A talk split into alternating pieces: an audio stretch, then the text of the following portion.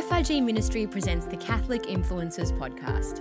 Join me, Alyssa Ages, and my co-hosts, Father Rob Gallia and Justine Cumbo, as we break open the upcoming Sunday Mass readings and discuss relevant topics and life issues from a Catholic perspective.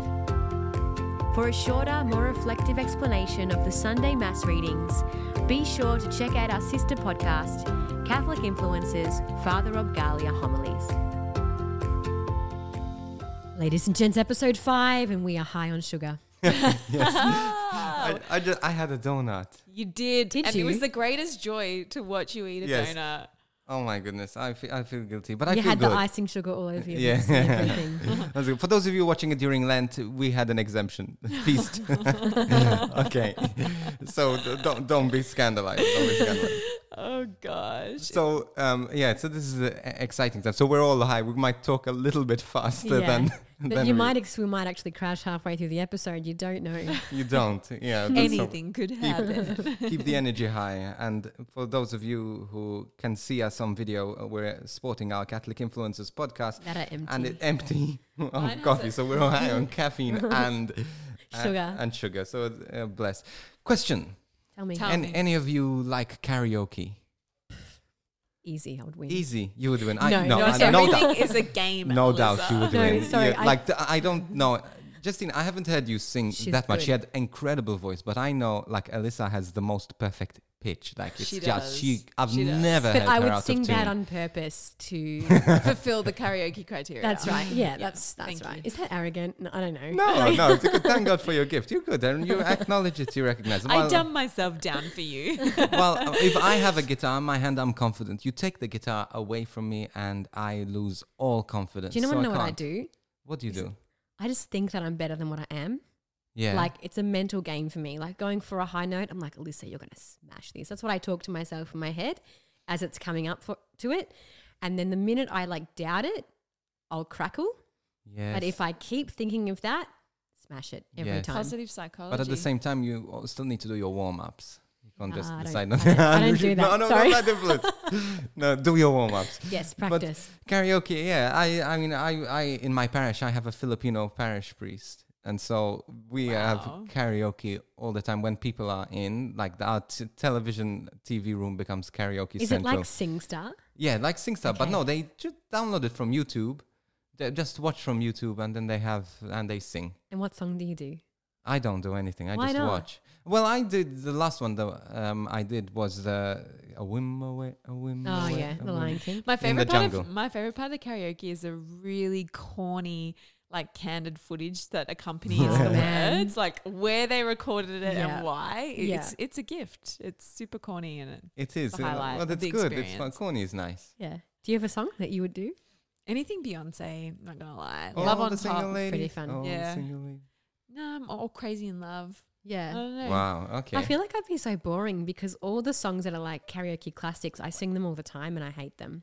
Oh, right. My goodness. Like Footloose, for example, that 80s classic. Well, like people love it, right? But gosh, I want to put pins in my eyes. Sing that song again. Oh, brutal. Sorry. I'm so sorry to anyone who loves Footloose. Yeah. Like it was good before I sang it 1,000 times. I was actually in that drama, that Broadway production in high school. Were you? So it has a sweet, soft spot in my life, but you really... Sorry. You've ruined my life, my dreams. Thank you for joining us for this podcast. We're blessed to be with you, to explore the Word of God with you, the second reading we're going through in this season. And we're blessed that you have been blessed by it. We love your feedback. And remember always to give us your feedback. Just go to frgministry.com/podcast. As we continue this podcast, I just want to give a word of thanks to our amazing sponsors, and that also includes our ministry partners, but also to Modern Grace. This Catholic Influencers podcast is sponsored by Modern Grace. Modern Grace is a unique online Catholic gift store with a beautiful faith-inspired collection of gifts and homewares to bring into your life and to share with your family, friends, and faith-filled community. Stocking everything from liturgical planners, rosaries, inspiring reads, sacramental gifts, Catholic homewares, a children's collection of toys, wraps and teethers, and FRG ministry merchandise and more. Modern Grace introduces Catholic gifts which add value to your faith life for any occasion. Discounts available for stocking church piety stores, conferences and events. Just contact us online for more information. So check out their range at moderngrace.com.au and follow them on Facebook and Instagram. So as you are aware, this Sunday is the fifth Sunday of Lent, and we're going to unpack the second reading, which is from Philippians chapter 3, verses 8 to 14. What is more, I consider everything a loss because of the surpassing worth of knowing Christ Jesus, my Lord, for whose sake I have lost all things.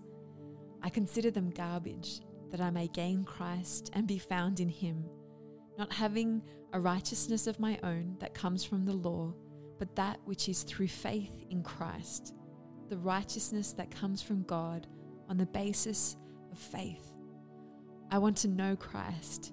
Yes, to know the power of his resurrection and participation in his sufferings, becoming like him in his death, and so somehow attaining to the resurrection from the dead.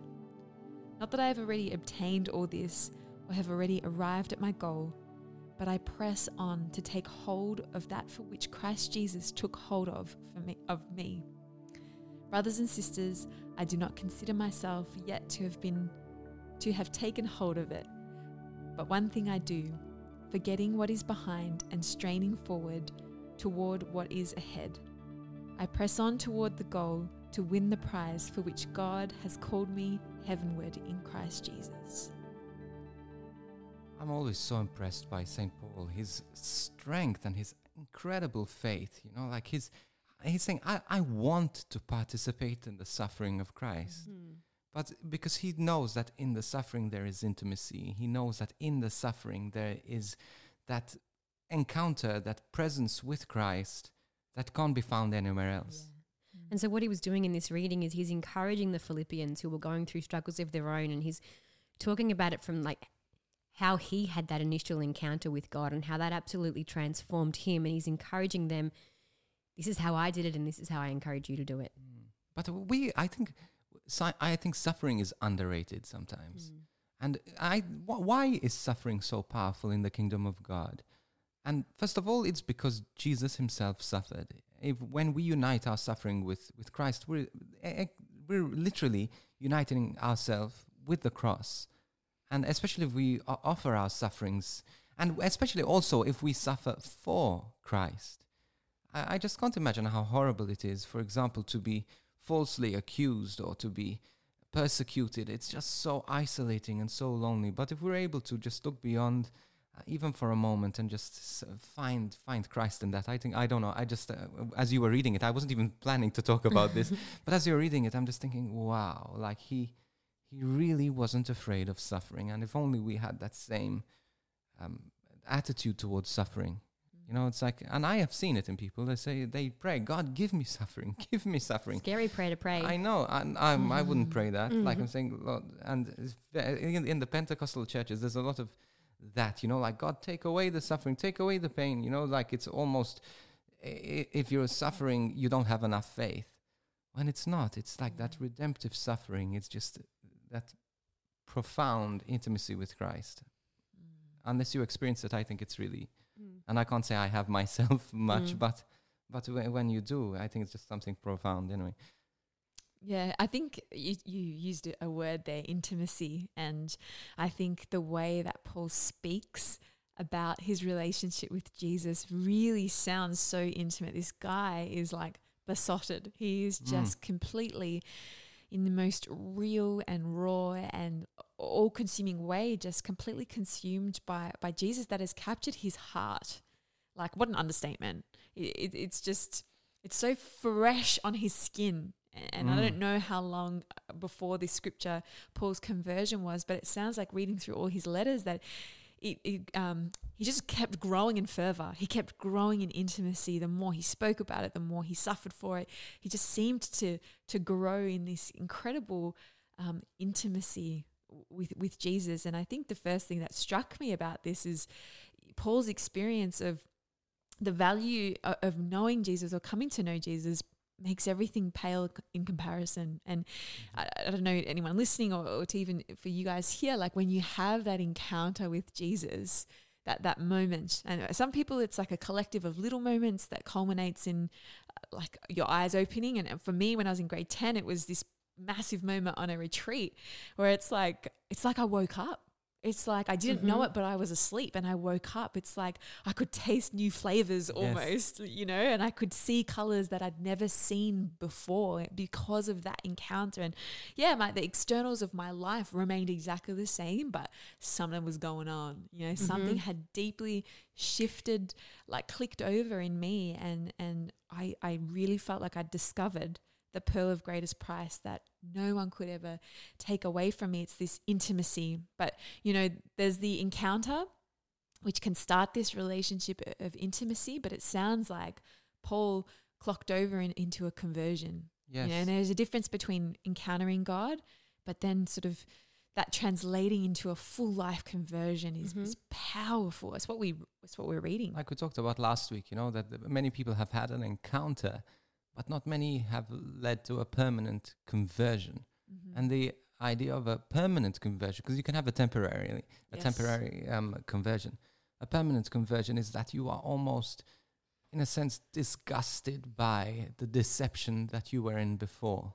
Yeah, I was watching on Netflix the Tinder Swindler, and it's the story about this guy who was this girl who was, you know, these girls, ladies that were catfished by this swindler, and they lost all their money. They lost everything. Sorry, this is a spoiler for those who haven't watched it.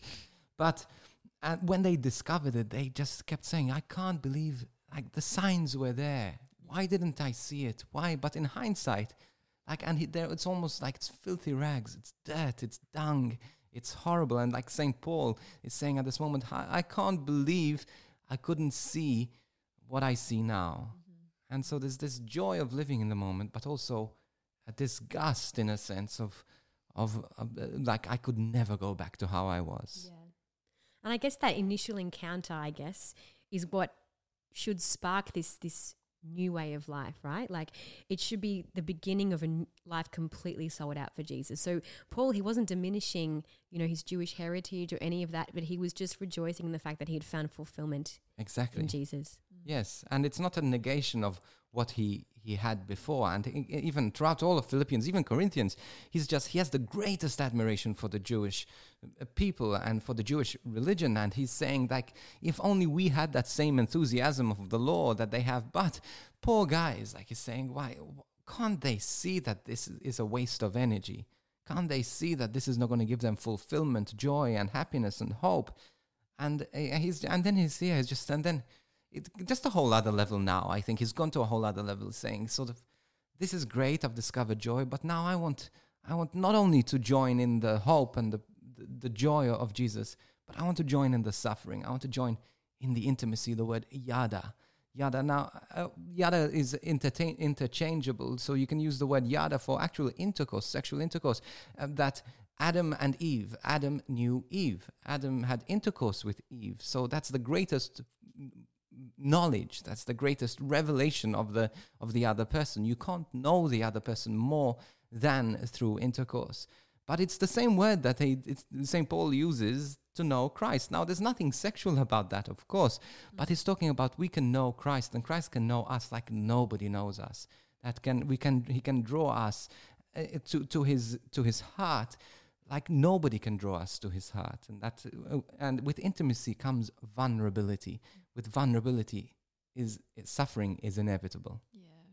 And you know, as I was reading through this scripture and just this idea of this deep intimacy with Jesus, like you know, I feel like at different stages of our life, and maybe the listeners can relate. Maybe you're there, and maybe you feel like Paul, but maybe you're not. But maybe you want. Like, how do I know Jesus like Paul knows him? How do I get there? Like, someone just tell me, like how do I get there? Give me the instruction book. Yeah, or maybe you don't know if you want to, but clearly it's the most incredible thing that's happening to Paul. And so it's like, how do you, how do we get there? I want to get there, but I'm not sure I'm willing to pay the price to do that. And maybe that's, you know, I don't think everyone is the same, but it's just that desire. And I think what you said earlier, Father Rob, this vulnerability before the Lord, you know, that it's when you're finally willing to be seen, you know, in that, like you say, that yada sense, that fully known before the Lord and allowing yourself, feeling like you don't have to clean your room quickly or hide the thing that, you know, you don't want God to see. It's this full exposure. Yes. Fully exposed before the Lord, and you're not afraid. You know, put the fig leaves down. Yes. You know? Was it John Legend who said, with all your curves and all your edges, all your perfect imperfections? Yes. Yeah. And that's how God knows us, all you know, all our curves and all our edges, all our perfect imperfections. Did I get the lyrics right? You did. That's your karaoke song, right? But that's how God loves us, you know, and this is part of intimacy. Is like, God, I'm so full of curves and edges, you know, like the world, through the world standard, maybe I'm not good enough, but for you, God, you love my perfect imperfection. And this is, I think this is how Paul was saying, this is how we need to know Christ. And as we know Christ, in that we also know his suffering. You know, if you're going to take on Christ's resurrection, you have to take on the suffering as well, because the road, even this Lent, you know, the road to the resurrection is through the cross. That's right. And we have to know his suffering. We have to experience his suffering. Yeah, it's packed with a lot. And I think at the same time as being inspired by Paul, I think it's the analogy he uses in this scripture is kind of reassuring, because it's this reminder that no Christian, no one is a finished product. Mm-hmm. No one is a perfect product at all, and we never will be. You know, and he says just one thing, you know, forgetting what lies behind, but straining forward to what lies ahead, I continue my pursuit towards the goal. You know, he hasn't reached that. He's not faultless. You know, there's no wand involved to transform him into some gleaming Disney character. No, it's still Paul, and he's still got those imperfections. But, you know, I think that as a runner and using the analogy that he uses, like he's not looking back. Mm-hmm. You know, he's not bringing in anything from his old life into his new. He's kind of let that go. He's not looking back, and he's just focused on the next step. You know, he's got that goal, and he's not chained to his past mistakes. He's moving forward, and he's running in that, and with all the imperfection, but towards a reoriented goal. But also knowing that to reach that finish line, you're not running alone. Like when we cooperate with God does amazing work in us, and we can reach that goal of eternity with Christ. And with community as well. And then the other thing about keeping your eyes on the prize is that when your eyes are on the prize, when you're looking at the resurrection, you can bear the cross. Mm-hmm. Because if you, like in Lent, you know, you do all your sacrifices, you do all your fasting. If you don't have a goal for it, you do it for the sake of doing it. We're in fifth week. How many of you are still keeping smashing your fast, you know? How many of you are still able to keep going? If you've lost the focus on why you want to do this, not to lose weight, but that is one thing I prayed at the beginning of Lent. God, I want to be more sold out for you. I want to be more in love with you. And so my motivation is not to keep the fast for the day. My motivation is to be more sold out for Jesus. Mm-hmm. And again, if your eyes are on the resurrection, then you can bear the cross. Then you can go through the cross. And if you do fall, knowing that you can get back up again, and God invites us to get back up again to continue that race. Yes.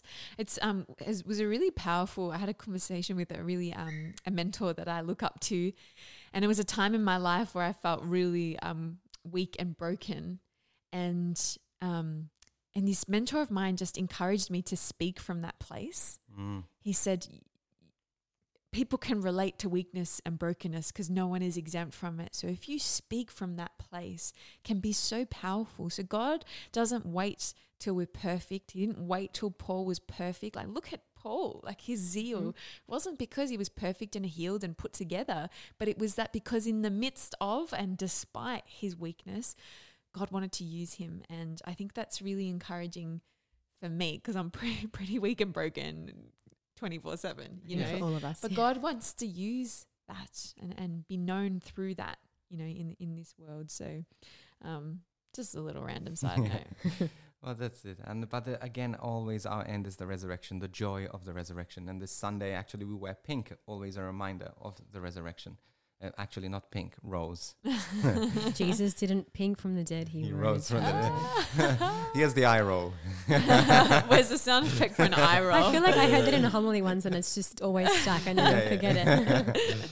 But, okay, so, yeah, we'll just keep our eyes on the resurrection, and that gives us the strength always to keep going forward. And just a word from our ministry partners. This production would not be possible without the support of our FRG ministry partners and donors. Your ongoing support ensures that our online masses, online courses, podcasts, TV programs, school, youth and parish outreaches continue to reach millions of people across the world. Please prayerfully consider giving a one-off donation or becoming an ongoing ministry partner and join us in our mission to share the love of Jesus and his message of hope to the ends of the earth. Find out more at frgministry.com/donate.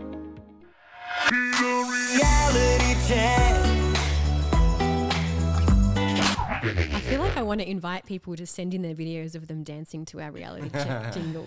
That's actually a song taken from one of my songs. So no, I know you know. I'm telling the people. So tired. I'm tired. Mm. This is our reality check topic. I'm tired. Yeah. So I guess in context of like we're running this race to get to heaven. What do we do when we get tired? Like, is it normal to get tired? Are we allowed to even be tired? I think a reality is that we all get tired. Like, it happens to all of us too. Yes, and there's something beautiful about getting tired. So it's okay to be tired, to sometimes sit in the tiredness. When we are tired on the race, sometimes our temptation is to pep talk ourselves or to get help and to get help to keep going. But sometimes we need to sit in that tiredness. One, recognizing our finiteness, recognizing that we need the help of God. Number two is also looking for God in the brokenness, in the tiredness, in the lack of resolution. And maybe you're hoping for a resolution. Maybe you're hoping for a healing. Maybe you're hoping for a breakthrough. But what if, God wants you to find him in the lack of resolution, in the tiredness right now? Find God there, because God is present there. He doesn't disappear when we're tired and then reappears when we have our strength again. God is there in the brokenness, in the tiredness. He doesn't have the off switch that we do, I think. Like, literally every part of your life he can use whilst you're asleep, where you feel like you are redundant because you're sleeping and you've switched off to the world. Like, God is, he's singing over you, he's got a plan for you even then. And when you're tired and you feel like you've switched off, I think God is definitely still moving. Yes. It's his reality. I think there's lots of different kinds of tired. There's the physical tired. There's the sleepy tired.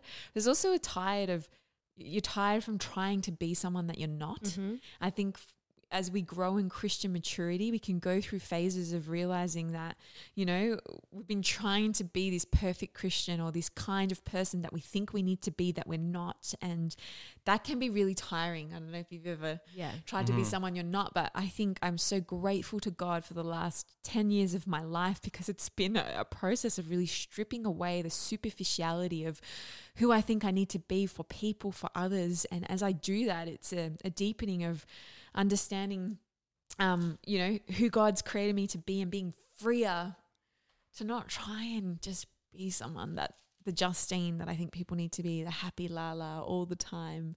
So there's all different kinds of tired, I think. I think this is, like you said, there's a lot of superficiality that does happen in our life. And this on the back of my Bible. Now, I tend to mark my Bible, and we're using my Bible. And some of the readings, I have scribbles and things all over it. So it can be a bit distracting.